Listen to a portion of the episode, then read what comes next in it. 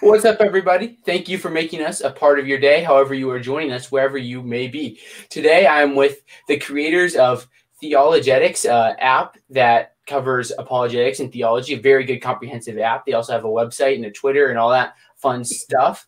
Uh, so I have Derek and Clark joining me today. Thank you for joining me. How are you guys doing? Doing good. good. Thank you. That's good to hear. All right. So to start off, can you just tell us a little bit about who you guys are, kind of how you met? Because you have a cool story, I know, um, and how you guys met, and just kind of you know like things like that. Yeah, definitely. Do you you want to start, Derek, or should I? Yeah, it doesn't matter. Um, um, 2008, uh, Clark and I were. I was deployed from Georgia. Clark was deployed from um, Ohio to Iraq uh, in support of Operation Iraqi Freedom, and um, um, me and Clark were posted together one day, and I saw he was pulling out his Bible and some uh, some theology books, and I was like, "Oh, okay." And uh, and then we just kind of started talking, and and uh, we formed a friendship from then on. Mm-hmm. That's awesome. Uh, do you want to add on, Clark? Were you gonna add on, or? Um, that was pretty much the gist of it. I mean, we were uh, you know, we, we stayed on the base the whole time. I, you didn't go off the base while we were there. That those six months, did you, Derek? Or no, I didn't. Yeah, so we were uh, we got mortared like seventy seven times. So, uh, I, I, was keeping count. Jeez. but uh, yes, they were really bad shots though. Luckily, so not not too many people too many people died during that time, but uh, there were a few though. But uh, mm-hmm. it, it was uh, it was it was an interesting time, and you know we you know friendship blossomed, and we've you know kept in contact ever since. Well, I just want to say, obviously, for everyone that's gonna be listening, saying thank you for your service. Um, so, were you guys both Christians at the time when you guys were at the base? Yep. Yes. Yep. So, what's that like when you guys are Christians? You're serving your country in the military, and you're being a you're you're in a war basically, and that's like I think for it's for a lot of for it's hard to talk to understand it if you haven't really been in a war, um, so to speak. But what's that like the day to day life um, with your faith when you're in the midst of like your life could potentially be over any day? um, for me, it um, I don't know. It's it's kind of eh, it's kind of you know take it day by day and. Uh, you uh, meet new people and you kind of you know you go there every unit you know you you know the guys that are in your unit. And then when you're deployed you're meshing with various other units and you're you know becoming one big team to accomplish your goal. Um, so we um, you know we all trusted each other and you know we all come from diverse backgrounds and we all had the training that we needed. So it's really kind of about having faith in your fellow man that we all have each other's back. And yeah, um, it's definitely it was definitely a blessing having Clark there. I remember it was a uh, it was a um, answer to my prayer to have someone that uh, I could share my faith with, or actually share share it. We're sharing our faith together. Um, but um, you know, you live with people who may be believers, may not be believers, um, and it's just I don't know. It's it's you have a new um, new appreciation for what you do, um, coming in contact with different people because you're living in close quarters. Can't really go anywhere, so you have to be around each other all the time. Um, and it's just God was with us, and he he he introduced us to each other. He knew we were going to need each other, and and um, yeah, that's, mm, that's powerful. That's really powerful. Uh, Okay, little, we're going a little bit off the schedule here, but I'm curious. Um, so obviously, we live in a time. Uh, America is a very polarized, polarizing place, and obviously, we'll get to that a little bit as we go through these questions. But as service members, as people who have served our country with your life on the line, how would you recommend for someone like me? How do we respect not only you guys but our country and kind of like our conduct um, in a world in the world that we live in today? Does that question make sense? Uh, maybe um, maybe a little bit. Yeah. Um. Sorry, it's just kind of something I just made up in my mind there because I was just thinking about it. Um. Because you, get, I'm just honored to be able to talk to you guys. Um. so how do how do you recommend for the average person just kind of giving respect to military members um, in day to day life? How do we make sure that you guys are treated right and that we respect the country that you guys fought to defend? How how do we do that? Oh wow. Um, just thank a veteran, I guess. Um, anytime you see that someone has served or um, someone that's in uniform, um, um, if someone is thinking about joining, to support them, uh, that's a that's a big thing, especially nowadays. Um, some career fields aren't looked upon highly, and uh, I guess the military might be one now. Mm-hmm. That's good. Alrighty, uh, we'll transition here now to the um, more apologetics theology stuff because obviously you guys created what I think is the best app for apologetics in theology, the Theo tab. I've just been scrolling through it. It's just I love your app. I encourage anyone who's listening if you haven't downloaded the app, you can search for the- Theo tab. Is that correct? Yep, Theo tab. Short right, for uh, theologetic table of evidence. That's awesome. Um, so you can search for that if you're watching via YouTube. There's a link in the description. It's a really good app. I love your guys' app because you have like everything there, like everything for a start for like a introduction to theology and apologetics. You guys have it, and with some really good references. Uh, it's a great app. So, what what is the Theo tab? If you could describe it a little bit for us. Sure. Um, so we, um, you know, after me and Derek have kept in contact, we decided to start our, our website, uh, theologetics.org. And um, after maybe about a year of doing like some blogging and um, we like accept, uh, you know, papers from other uh, Christians who have, you know, studied certain topics and just wanted to like kind of get some of their uh, ideas and, and what they've learned out there. Um, we decided, uh, or I came up with an idea of like a concordance um, based on the periodic table of, of elements. And it's kind of a, a stem from the idea that um, just like an element, you know, everything around us in the physical world is made up of smaller little elements that you can't really break down any further. I kind of had the uh, idea of taking all of the most basic evidence and arguments for God and and Jesus, the Bible, and Christianity, and just taking those most basic foundational elements and organizing them in a way that would be easy to navigate and and understand. Um, so I started compiling that, and Derek, you know, would help me, uh, you know, get some of the information. We bounce ideas off of each other, and after about two years, uh, I you know, we, we had enough information to put it into a PDF because I'm not uh, I'm not a programmer. so I I did what I, I, one of my degrees is in uh, graphic design. So I was able to put it all in a PDF and make it interactive. Uh, so it kind of works as like a it, it worked as like a pseudo app. Um, so as long as you have like some sort of PDF reader on your phone or or laptop or what have you, then you can go in and click the elements. It would take you to the different pages and the different arguments and evidence. And um, so then that that was on our website as a PDF for a while. And then on Twitter, I um, asked, I, I, think I did a poll about a year, year and a half ago, if uh, if anyone would be interested in seeing this developed into an app or some sort of computer web software.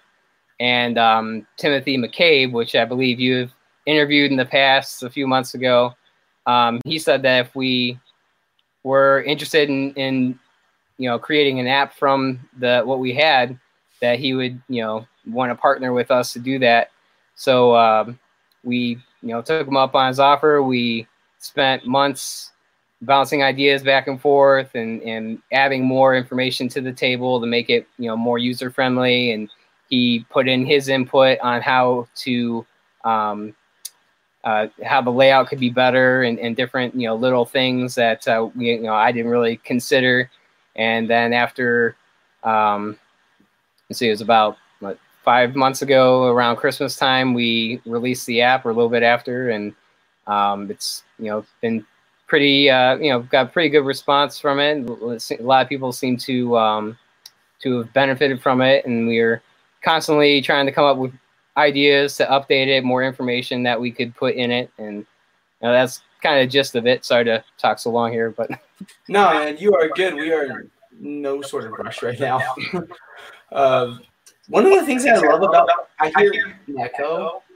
I don't know Yeah. who it is, but it is. I hear it too. hmm. Um.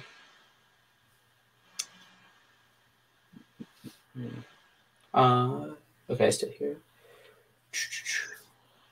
It's probably my mic. It might be the room I'm in. I'm not sure. I think. Okay, I think it's fine now. Um, Yeah. Okay, yeah, it's a lot better now. But what I was saying is, I one of the things I love about your app is like when I when I open it in like two clicks, I get like 16 arguments for the existence of God. So like it's just really cool because like I think what you did is there's a lot of great resources from apologists like everywhere all throughout the internet, and you kind of put everything in, together into like one app where for like the layperson who doesn't know much or for the person that's just looking to start a conversation there's just so many different directions you can go. And that's why i love your app. It's awesome. Um so the process of creating an app like to me i look at that and i sounds daunting. I'm sure for a lot of people like putting an app on the app store sounds like it could be a lot of work a challenge. What's that process especially with i know apple's tough on these things. What is it what's the process like of creating an app Um, honestly, since Tim Tim McCabe, uh, it's from presuppositions.org is his website. Just to you know, drop that in there. Um, he handled a lot of the technical stuff, so we would, you know, we gave him all the content, uh, a lot of the um, uh, design, you know, the layouts and, and things that we had already had in our PDF, and um, he handled a lot of the technical aspects of it. So some of it was, uh, you know, I had to, I already have a, a Mac, so I already had like an Apple ID and you know, you know uh, an account and stuff. So you, you kind of have to pay for it's like ninety nine dollars plus tax to do um, a developer, uh, you know, to to work in in their app Apple Store or the App Store. Um, so I had to do that and then sign, you know, give. Uh, um, Tim the uh, credentials, you know, the you know, put him in as the developer, and and then he would kind of handle it from there. But as far as the technical side goes, it was it was all Tim. Yeah. That's nice when you have someone that can help you and they do a lot of the work along the way uh, through that all. So I encourage everyone who's listening, if you do not have the Theo tab downloaded, download it, put it on your front page. It is one of the. It's a really good tool for your apologetics and theology questions. But with that in mind, I want to talk a little bit about something we were talking a, little bit about um, through Twitter, and it's the idea of Christian unity. Um, I know it's something that's really important to you guys. So I guess just to start off, could you talk a little bit about why you guys believe Christian unity, despite uh, our differences on certain doctrinal debates, is so important? Yeah. Um, I say for one main reason is that when we get to heaven, you're going to have Presbyterians, you're going to have Baptists, you're going to have Lutherans, um, you're going to have um, Church of God in Christ, you know, you're going to have Episcopalians, um, you're going to have a lot of people there that a lot of times in our small minds, small thinkings, we don't we don't we don't think it's going to be there because of um, traditions or um, small variances within our Christian faith that um, that aren't really essential. And because people may worship differently, um, we kind of write them off as then maybe they're not Christians or. Um, but it's it's important. We all are one body in Christ, and so. Uh, It's good. Do you have anything you would add, Clark, or Um, yeah, it's just you know, like like you said, we're we're all one body as long as the essentials are the same. That you know, we we hold to you know the Trinity and Jesus is is God incarnate. Um, you know, those there there are some essentials that as long as that uh, we we have the same goal. So I, I think that's what Christians should really focus on is the the essentials and that we're all working towards spreading the gospel to the lost. Mm-hmm. Yeah, that's a really good point about how as Christians, it's the essentials, which is the most important. You don't get like extra points in heaven, I think, for being a Presbyterian um, or a Baptist or anything like that. It's about the gospel. Um, that's the most important thing. So, just looking over here to my questions I have. One of the things that you wrote about um, when we were talking a little bit is the idea that I believe you said it's important to use multiple. It's useful to use multiple approaches to apologetics, like not just hide and let's just say like a or not hide, but just stick in a presup or a classical camp. Is that correct? Yeah, I think um, it, it it really is important because some some uh, apologists or Christians in general or, or kind of uh, you know in one camp or another, and and they kind of take the stance that um, their their ways is, the only way or that's the, the biblical way. And and some sometimes it, it is better to to you know you know presuppositionalism might might serve you better in some circumstances than others you know evidentialism or um, you know you know some uh, classicalism um, you know classical uh, approach to apologetics. It, it's it all serves its purpose. So it's it really comes down to knowing who it is that you're witnessing to being open to you know the moving of the Holy Spirit in in the situation, and um, I, I think it's important to kind of look at all of the approaches and and you know be be open to to, to each one at least as as uh, um, not dogmatically being against you know all but one. So I, that's kind of where I come from. Right. Okay, that's good. So I've been talking with a lot of like Reformed Christians, my presuppositionalist friends out there recently. Um, they're fun people. They're interesting people. Uh, so how would you respond to? Let's just talk about like a presupper that will say, and they'll say this to the Christian and the skeptic typically that everyone's borrowing from their worldview in a sense. Like in a sense, we're all presuppers, whether we realize it or not. Um, mm-hmm. So how do you? Uh, with that said, what, what you just talked about, Clark, how would you approach someone that would a Christian who would approach you with some sort of like proposition like that?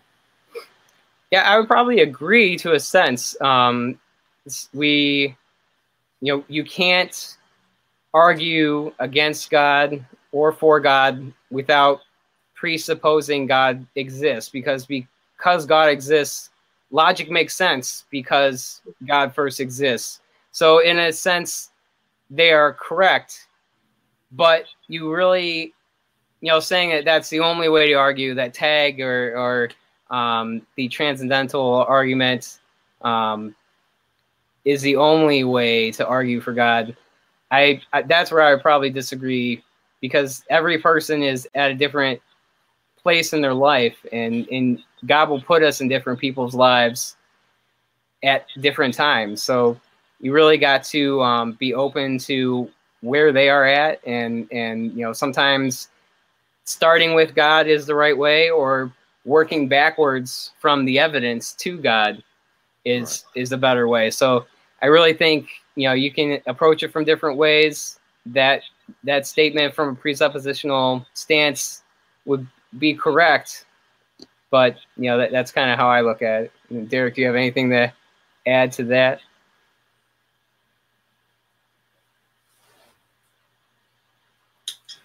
Uh, okay, my picture is freezing there for a minute.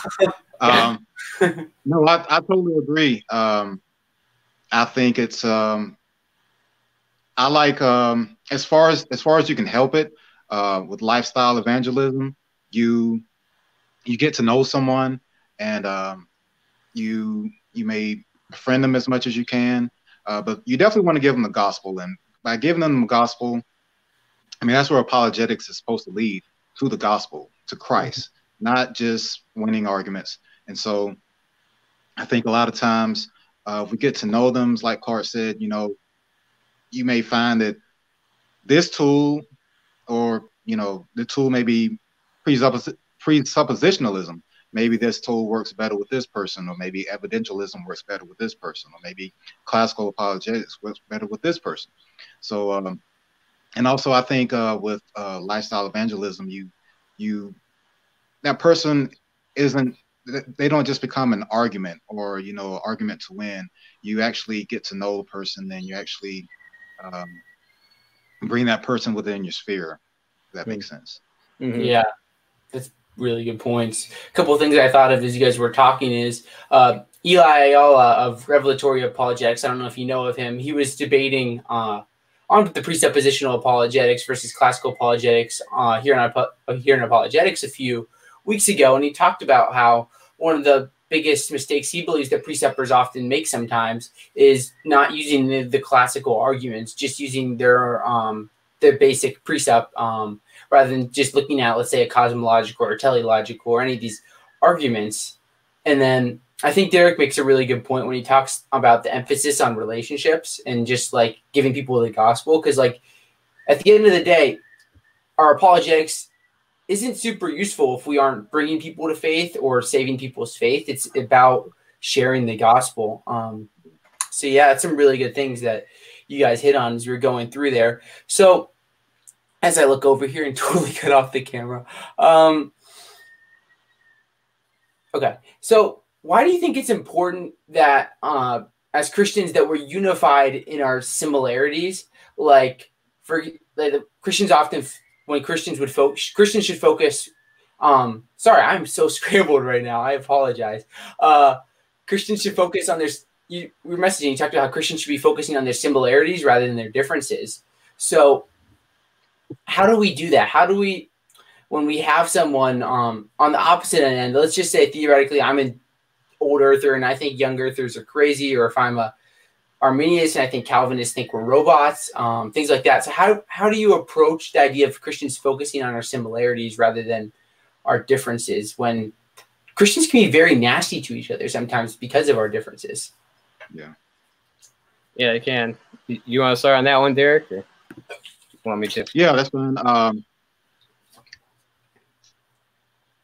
I don't know. It's is um, I remember Clark when we were in Iraq. Um, there was one guy there. He was um, he was definitely uh, Calvinist. Yeah. Um, and we I remember we were all in the hallway, me, you, and another guy, and there was an atheist that we were talking to, mm. and um, the um, the reform guy he kind of he kind of got to the atheist and and talking about you know how God predestines and pre you know um, he foreknew everything and and um and the atheist was like, you know, that makes sense.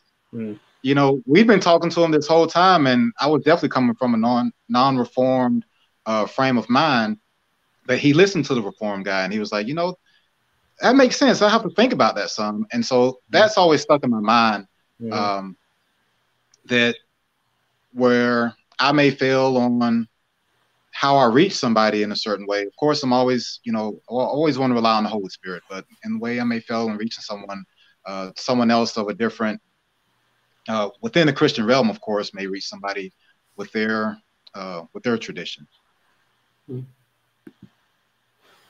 Yeah, yeah, I, I'd agree. Um, it, it really just comes down to focusing on on our goal. And and that should be to reach as many people as many lost souls for christ as we can. And i, I think so many times and you know i've probably been uh, you know I'm, I'm not perfect either. I, have probably done done this in, in the past and and you know I, I fail and in this area too sometimes and how i you know might present my view sometimes. But really as christians we should be looking at those similarities and at those essential doctrines. If if that's what we hold dear, Christ is, is our Lord and Savior. You know, we should really be focusing on that and unifying together to accomplish the goal of reaching the lost. And you know, a good example would be Timothy McCabe. You know, we don't agree on every single aspect of all of our beliefs about the Bible, and you know, there, you know, we there's a lot that we really do agree on in you know very similar ways. But there are a few things that you know were kind of different mindsets about. But we came together and we worked together, and because of that, we created the Theotab app, and you know now different people's lives can be affected by that, and it can help spread the gospel. So that's I think it's a really good thing.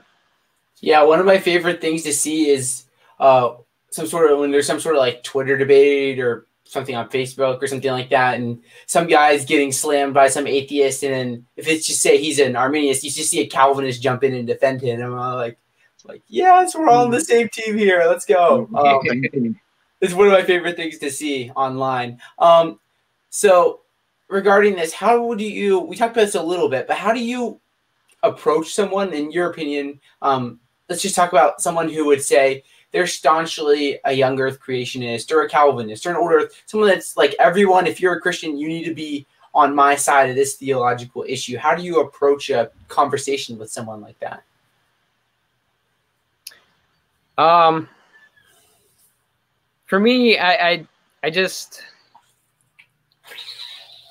I look at it like uh, you know I probably ask questions to someone that that is staunchly on, on one end of the spectrum.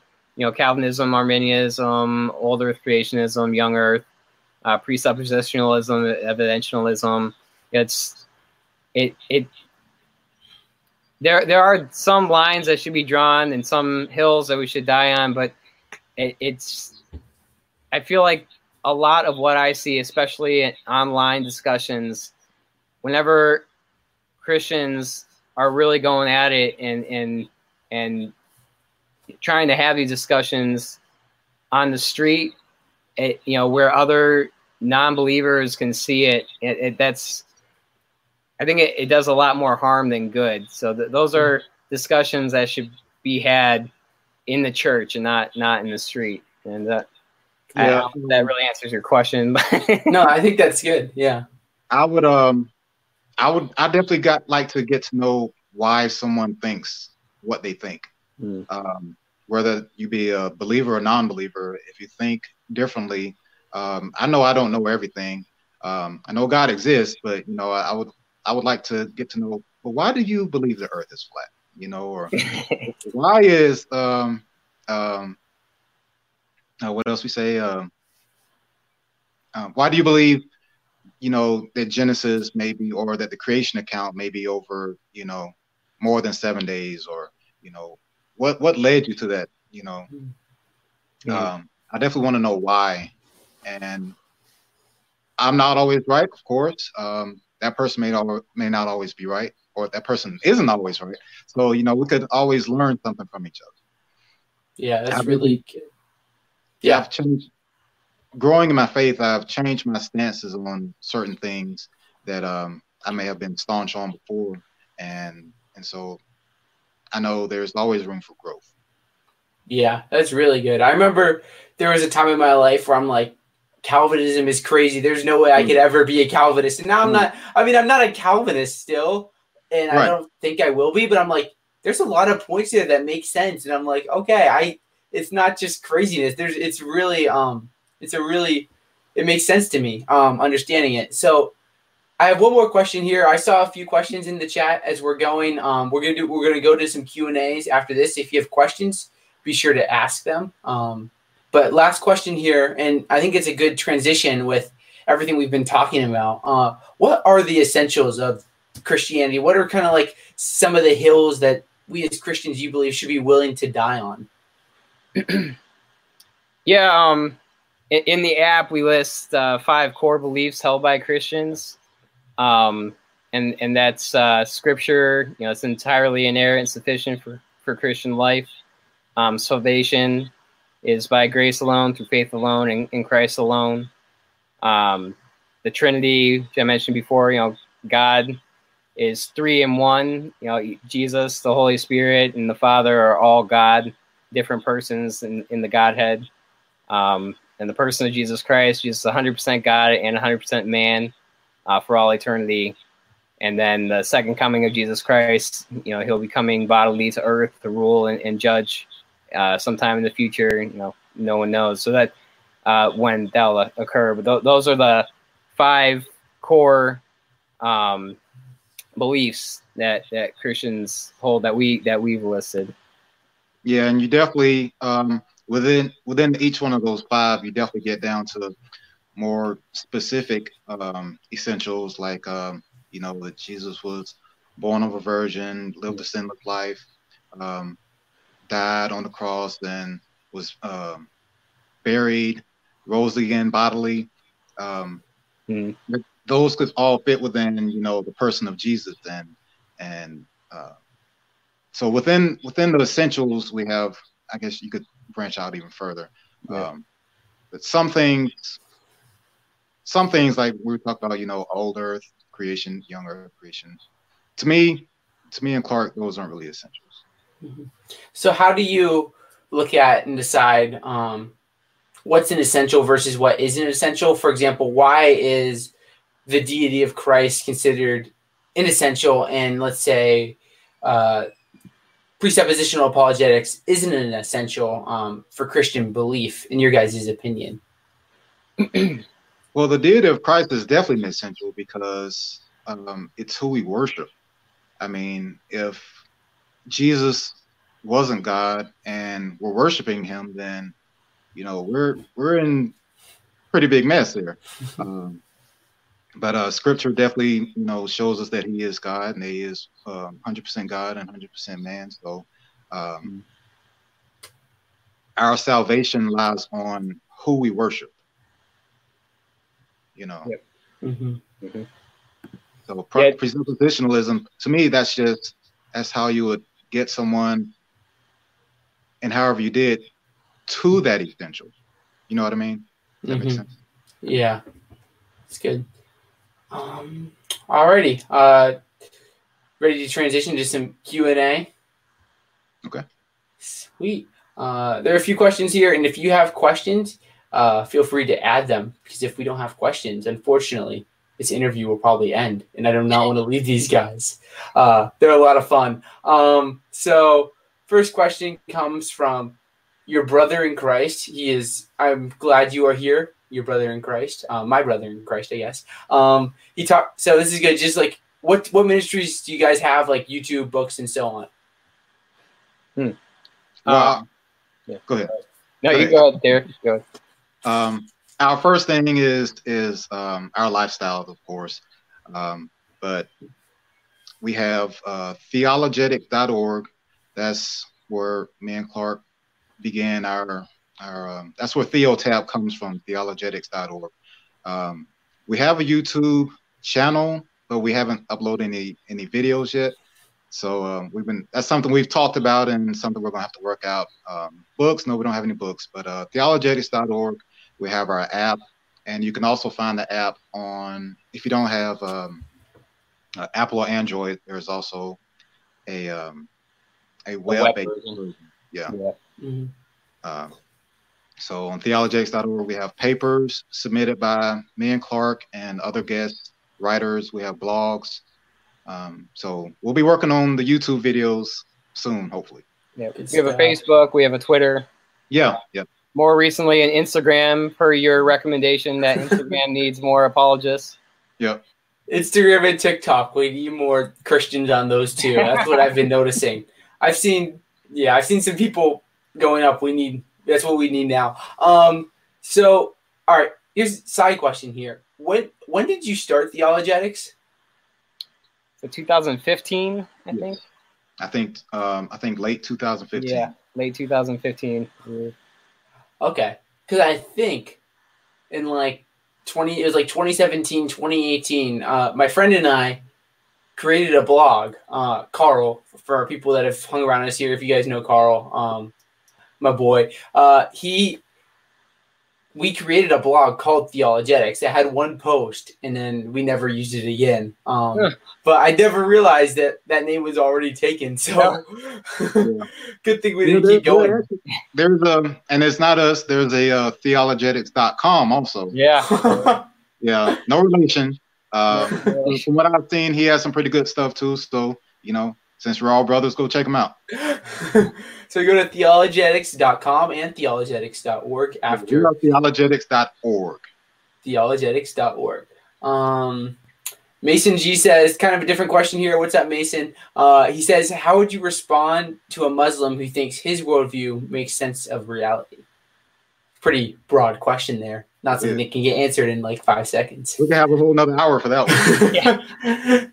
Derek actually has a um, a blog about um, an issue with the Quran and and what it states about Jesus. Um, I don't know if you have that committed to memory, Derek.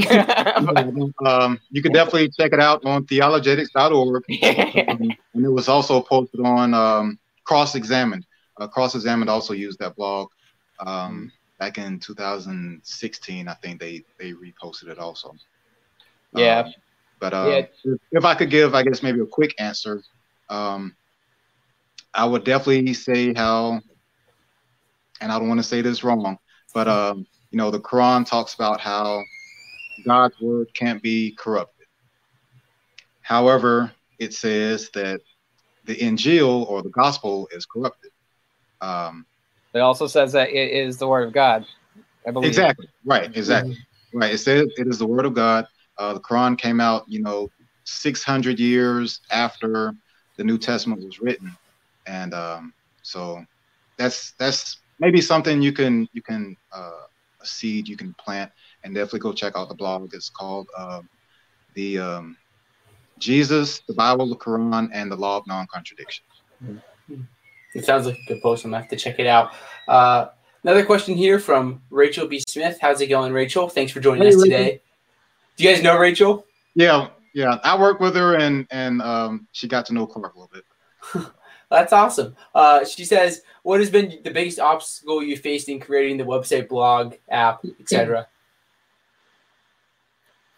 Hmm. Well, probably for the the uh, app, it would be time because it, it was a lot. You know, at, at over two years of compiling information. So my wonderful wife, uh, Melissa, who's who's really supportive of, of us and, and, and our ministry, um, yeah, I would we put the kids to bed and I would work on that while we were sitting watching, you know, Netflix or something, and you know, not uh, is is really slow going. So that that would probably time and just all the the work compiling that for the app. That would probably be one of the biggest obstacles for me. Um, now, Derek, do you have anything to add with the website or? No, um, we use uh, or used to use uh, WordPress, and that's pretty um, simple to use when uh, when you want to create a blog. Uh, I think probably the apps was probably the biggest uh, hurdle we had to overcome, just because for one, me and Clark didn't know anything about um, creating an, an, app and actually having someone that helped us out. Uh, and then you have the costs. Um, as far as I remember, Android was a bit more expensive. I mean, Apple was a bit more expensive yeah. than Android. Mm-hmm. Um, then if you want to keep that up, you know, you constantly have to update it. Uh, you have to pay every year. Um, so yeah. Hmm. That's good. All right, we are caught up on questions for the moment. Uh, can you guys just show your shirts for the camera here? I think you guys have some really cool shirts. The Theo tab. the fifth 56 basic reasons to live. I love those shirts. Those are awesome. Um, These are actually old. It's uh, 57 now. oh, we're improving. Christian Christian apologetics is improving. That's awesome. Um, so we're out of questions for the moment. Do you guys any, have anything you want to add? Anything you want to talk about um, before this time comes to an end? Um, uh, well, we want to thank you for the uh, the Christian apologetics or Christian Christian apologist March Madness. yeah, yeah, something we definitely look forward to each year now. So uh, that I think it's that was a great idea for really promoting apologists that might not you know really get too well known otherwise. So you know appreciate that. Mm-hmm. Yeah. yeah, I appreciate it. You go, Derek. So you're in you're in uh, college right now, right? Is that? Mm-hmm. Yeah. Okay. How's how's that going? How how is college affected, or how has the COVID nineteen affected um, classes? Yeah, so I go to Liberty, and okay, what happened is obviously I'm sure you've seen Liberty in the news with all the COVID stuff. Um, but so we moved online like everyone else for last semester, and or for this semester. Well, it's last semester now because it ended. Um, and then now we're just kind of waiting to see what happens regarding uh, all the stuff in the future. Um, we don't really know if we're going back to campus or not. I imagine we'll go back, uh, but I mean, we'll see. It's going to be interesting with all this COVID stuff, how the world is just totally changing. So, yeah, and I uh, just wanted to also point out that this is the first time I've seen Clark's face. Uh, and since since you got married, Yeah, back in yeah. 2009, 2010. 2010. Yep. Yeah, Mhm. we always we always talk through text, and so this is the first time um, I've seen his face in in a while. Yeah, Really? Yeah. It's we Oh, live, my. we live states apart, so we don't really, you know, get to hang out or anything. But Him in Ohio and me in Georgia. So well, I'm glad that I facilitated this reunion through uh, this interview. Wow, that's crazy. Um, next question, another question here as we keep going. Uh, Jeff Campbell, how's it going, Jeff? Says, so what would the next step be in the development of this ministry? hi, Dad. okay, I see the Campbell. Campbell. Okay. um, um, I don't know. Continuing to um, improve the app uh, is as much as Tim is able to help us out there. Um, we I have some other ideas to add to the app, which would definitely involve a lot more programming, but um, you know, just uh, you know, more more writing more blogs. Uh, eventually, I would like to maybe get an, another degree that's more theology related uh, or ministry related, but that'd be probably way down the road uh, from where I am now. Uh, I don't know what what what about you, Derek? uh, I definitely want to do the YouTube thing. That's Yeah, Yeah. I'm always thinking of of a an intro and you know how we would do, but um, we I know I work a lot, and so having the time. I mean, I know Zach. We rescheduled this thing a few times, Mhm. um, so um, YouTube is definitely an area that I would like to uh, do next. That reminds me, along the same lines with YouTube, um, the app originally, well, whenever I had it as a PDF, part of the idea was each element, or you know, each page of the app would have a um, analysis button or, or like a a blog or a um, a vlog or a video button where you would have a video or a podcast all dedicated to that one uh, element. So some some time in the future we were trying to maybe partner with other apologists that already have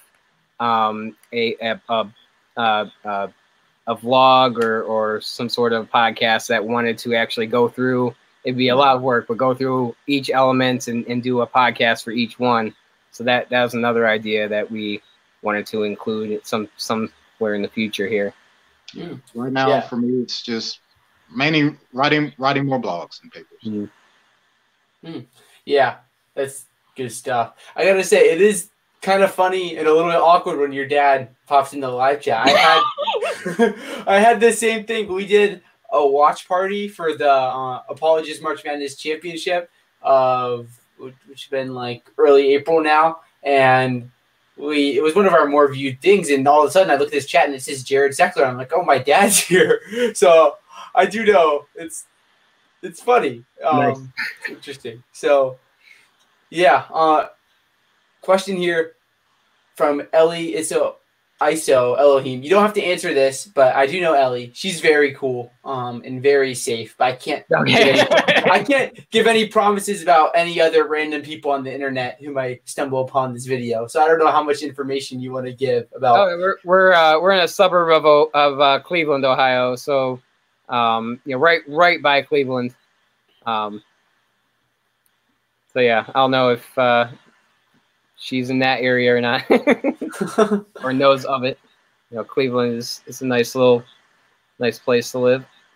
nice. And speaking Uh, of which, um, my dad, they own uh, Campbell's Sweets Factory, which is a popcorn business, and it's kind of a staple of Cleveland. So uh, definitely check that out too. Uh, I make. I'm from. I'm born and I live currently out. When I, except I guess I live in Virginia now, but I was born in Pennsylvania, so I always have some rough feelings to Ohio. For I don't. I don't really know why. It's it's a thing, I guess, in Pennsylvania. So And my mom's from PA. Actually, I have a lot of family in PA. okay, yeah. Um, important question. Are you from Ohio? I am. So are you an Ohio State fan? Uh, I'm actually not a huge sports fan. to believe it or not. I I enjoy watching, you know, like the Cavaliers and the Indians, but I'm I'm not like a diehard anything fan. I was I was a I was a gymnast growing up, um, a competitive gymnast. I, I I was in the Junior Olympics, and Really? uh, yeah, so I, that I was that was you know kind of a weird, uh, you know, not a normal uh, sport for most guys. Yeah, when we were in Iraq, I actually saw you doing. I don't remember what you were on the floor and your you made your legs go around or something. Oh yeah, Um, it's probably doing flares or some yeah, like breakdancing type moves. Yeah, it was, it was really good. I have a lot of respect for gymnasts. At the old church that I used to go to, um, they had like they had gym meets in like the church gym, and Okay. they had all this equipment, and like I couldn't move around on any. I had no gymnastics ability, so I do have a lot of respect for um, gymnasts. So not as easy as it looks. I'll say Yeah. it's not. that. we have. Um, you real quick, you mentioned Yeah. the, the the t-shirts. We also have the wristbands. Also, yeah. Oh, you guys got all the merch, man.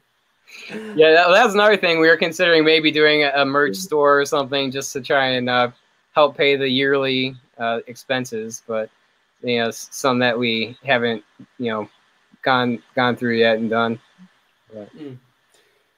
Yeah, merch would be kind of want one of those shirts. That's pretty cool. That's cool stuff. Uh, another comment from Ellie as she continues to stalk you. Not really. I'm totally joking. Uh, she says, "How can I contact you?" And it's a good for anyone who's listening. How can they contact you guys? um, you can email us at theologetics315 at gmail.com.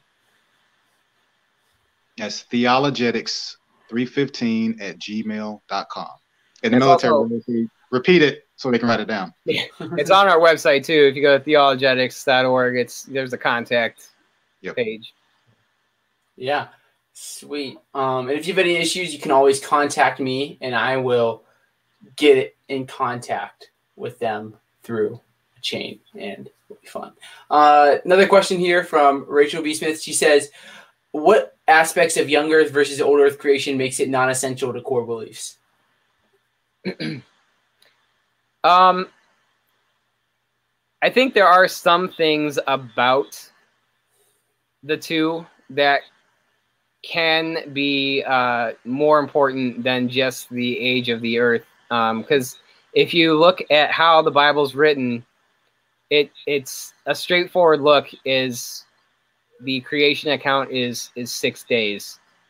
Um, so someone to say that that's metaphorical it would require that language to be metaphorical. So if it's not written metaphorically and people are taking it to mean billions and you know millions billions of years that that can start to lean more towards uh, you know uh, compromising on the bible and how the bible is written which is a core belief that the bible is inerrant and uh, that the bible um, you know that that that's not how it was written if, if that's not the language that was used. But that there's a lot of dispute about that, and I'm not a Hebraist. Um, as much as I've researched it, I lean heavily towards young Earth creationism, as does Derek. Um, but there are a lot of ways, even beyond that, in just looking at how time works with God and how time works with man. There, there are other ways to rectify the differences. So I just don't think, and, and I think Derek and I are pretty much on the same page that that's just a, that's a hill to die on. So, um, Um, I remember watching um, in, Inspiring Philosophy. Um, I really enjoy his channel. I know there's some things we disagree on. Basically, you know, one is uh, uh, he's a old Earth, old Earth creationist, and uh, he makes a pretty good case for it. Um, although I still am young Earth, a young Earther, um, and he still he still believes in the biblical God, the biblical Christ. Um, and so I don't, like Clark says, for me, it's not a hill to die on. Mhm. Yeah, I think I agree with you guys. I probably lean a little more towards an old Earth. But I'm definitely open. I think the way I kind of look at it, and I'd say this isn't a core belief, is I'll look at it and I'll say, there could be a young Earth in Christianity still true. There could be an old Earth in Christianity still true. And I think if it either one's true, then I don't think it is a core belief because it doesn't affect the truthness or the that's not a word, but um, the truth of Christianity. Um, whereas let's just say like the deity of Christ, like if Jesus isn't God, then I'd have a hard time believing Christianity could be true. So I could consider that a core belief. That's at least how I would look at it. Um, is this your email? Is that the correct email? Yep. Yes. Sweet. Um, Gavin Hurleyman, what's up, Gavin? All the way from New Zealand says, what are your thoughts on the falsifiability? Oh my gosh, I am so sorry. I cannot pronounce words today. The falsif. Oh, we're just gonna forget that. Um, what are your thoughts? There you go. Of the resurrection. What are your guys' thoughts? um, I think I'm trying to remember who the quote is from, and I, I think it's in the app. Um, but the life, death, and resurrection of Christ is one of the most um, documented ancient uh, uh, you know, it, stories that we we have. It, it's there's so much uh, as far as ancient civilizations go and people that have lived hundreds and hundreds of years ago. We have um, pretty much the it, the story of of Christ and and what he did and uh, you know his raising from the dead uh, is one of the most documented stories that we have. So I, I, think there's a lot of evidence that what's in the New Testament regarding Christ and his resurrection is um, is very very strong. Yeah. Um, we also have a blog on the uh, the arguments for the resurrection um, that you can check on on our website. Um, and it's to me, it's, it's undeniable. You you can't you can't get around it. Um, I know some people may view the evidence otherwise. Some people may see it as not evidence at all. Um, but to me, you, you can't get around it. Yeah, I think that the resurrection definitely is falsifiable. Got the word. Um, I mean, it, or what it would have been with the body of Jesus. Whereas uh, the ancient Jews had, I've been looking into like how long it takes for a body to decompose, and if you look at like First Corinthians 15, that's a creed that even most skeptics will acknowledge is within a few years of the right. uh, death of Christ, and it takes more than a few years for a body to decompose. That's a lot of time to pull up a body of that starts this massive religion, and the body wasn't pulled. So what does that mean? Um, so, I mean, I think it definitely could be falsifiable. It's a claim that Jesus rose from the dead. That claim's not true. Christianity is not true. Um, yeah, it's kind of my thoughts on that. Mm-hmm. Got another question here from Diane B. Uh, she says, "How as the church can we protect the sheep against cultish movements such as the charismatic sect?" It's an interesting question. What do you? What's your guys' thoughts? Um, I was I was um, raised in the charismatic movement. I, I, really, I guess this is one of those things where I talked about. You know, I, I learned more as I grew. Um, I came out of the charismatic movement. Um, I think one thing that the church lacks is um, apologetics. Um, a lot of churches don't see apologetics as um, something that you know they should really spend their time and resources on. Um, and the more you learn, um, and we also, as a society, especially in America, I believe, we lack a lot of uh, biblical literacy. Mm-hmm. And uh, I'm not going to speak too much against the the charis- a lot of the charismatic movement. I believe there are some things it's you know that I can disagree on, uh, but I believe that for most of them, you know, it's one of those we will see them in in heaven. Right. They are our brothers and sisters in Christ. Hmm. Yeah, along those same lines, uh, along with uh, apologetics being uh, something that needs that to be taught more in the church is basic theology. Right. Um, you know, kind of to Derek's point, um, and I, I, I also won't speak, you know, against the charismatics. Uh, uh, you know, like like Derek said, they the core beliefs for a lot of them are there, um, but it's like other denominations within the church. Uh, I think without those basic uh, theology, um, basics of theology, we can focus too much on one aspect of God as opposed to the whole picture and, and, and what the Bible teaches and how we should be uh, interacting together as the body of Christ and focusing on you know certain gifts as opposed to um, you know all the gifts you know you know some being more important than others or, or not uh, not acting the way the body should be acting. So i think it, the basics of theology are also very big. Absolutely. And that's that's the basis of our names, uh, theology and apologetics are, are extremely important.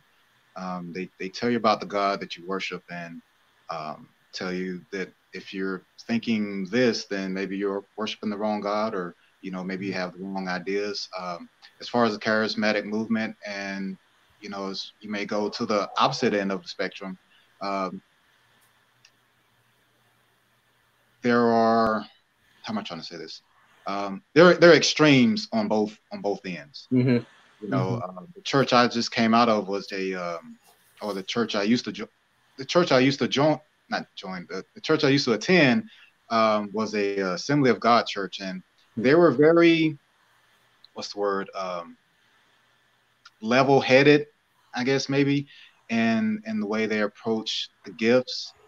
Um, you didn't see a lot of the extremes that you see in a lot of, especially what you see on TV. You know, yeah. I'm not going to give specific examples, but um, maybe I should. But um, um, but they were. You almost didn't know it was a charismatic church. You know, Assembly of God is known for being charismatic, but you didn't know they were a charismatic church, and hmm. um, I liked it. Yeah, that's good.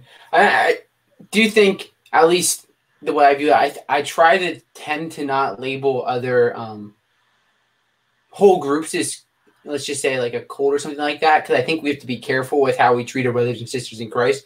Right. I do know there's obviously charismatic groups that are coldish in how they act, but I mean there's also like for example Dr. Michael Brown. Uh, he's a charismatic and he's one of the most biblically sound um, yeah. believers that I know. He's a lot, the apologist March Madness stuff. I owe him a lot because he started the whole thing, became a big deal. So he's a lot of fun. Um, another question here from Rachel Smith again. She says, What is a great way to strike up a conversation about apologetics with a non Christian? Where's a good starting point?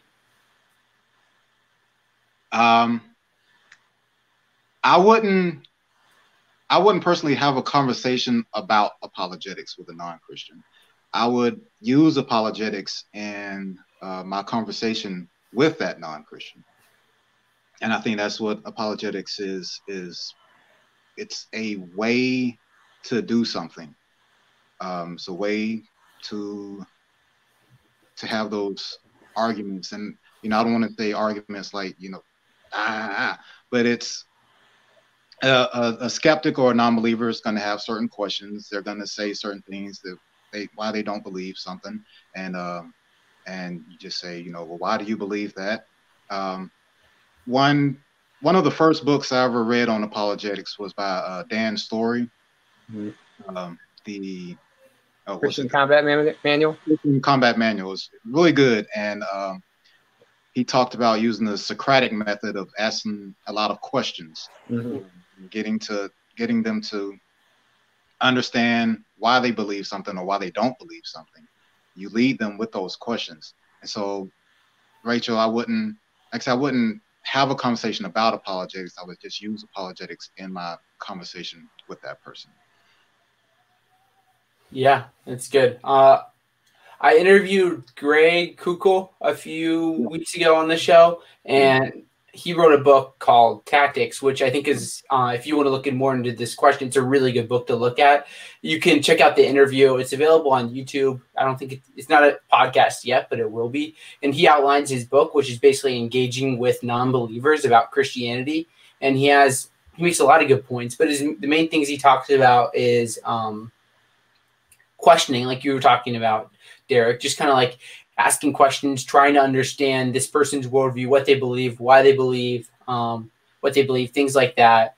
And then forget the other two off the top of my head, but he, his book is really good and engaging. And I mean, if you want to talk about God, I think obviously the moral argument is probably the most powerful for, especially for someone that hasn't looked into these things too much. Because I think most people would agree that certain things such as murder or rape are objectively wrong, and then where does that come from? So I think it's a really good resource when talking to non-believers. And yeah, so we are. Go. You're, if I could throw out one more thing, no, um, you are all good, man. Take all the time you want there was um there's also a Living Waters ministry with uh, Ray Comfort, and if you watch a lot of his visit, a lot of videos, you know, he's speaking specifically to you know just people on the street, um, and a lot of them aren't believers, and he uses uh, apologetics in his um, in his approaches.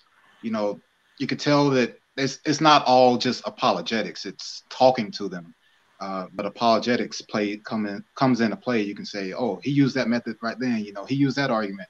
You know, um, but it's it's just conversation. Mm-hmm. Yeah, it's good. Um, all cut up on questions here. Uh, anything you want to add before we start to wrap things up here? No, I think I'm good. good stuff, time.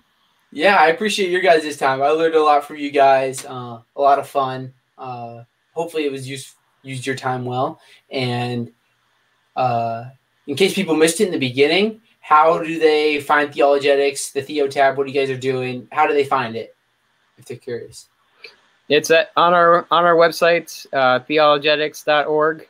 Um, I think you put a link in this video too. Also, mm-hmm. it's there's a um, um, a resources. Uh, how, how, do we have it on the website? I believe it's on the uh, the homepage. Yeah, there's like tools. Yeah, well, yeah, on the homepage it goes to the um, uh, the the tools page is where you can like actually go to like Apple and um, Apple and Android, and then you could do the the web version of it right from the the tools page. Right. Yeah, I just checked. I have everything in the description. Uh, Thank you for your time, guys. This is Derek and Clark from Theologetics. Great guys, great ministry. Be sure to download their app, follow them on all their social medias and stuff. Be with them. Thank you guys for your time. And to wrap things up, if you are new to Adherent Apologetics, I encourage you to subscribe and follow us as we continue to just create, spread the gospel through apologetics. Um, if you can follow us on social media, uh, thank you to all our supporters who make this possible. Um, and a great debt to all you guys. We're about $200 from our f- fundraising goal, which is really exciting. So if you are not a supporter, you can support us. Patreon.com slash adherent apologetics. Thank you to everyone who supported. And that's it, guys. I would say thank you again. Thank you so much for your time. Thank you, Zach. Thanks, Zach. Appreciate everything you do. Yeah, you too. All right. God bless everyone. God bless.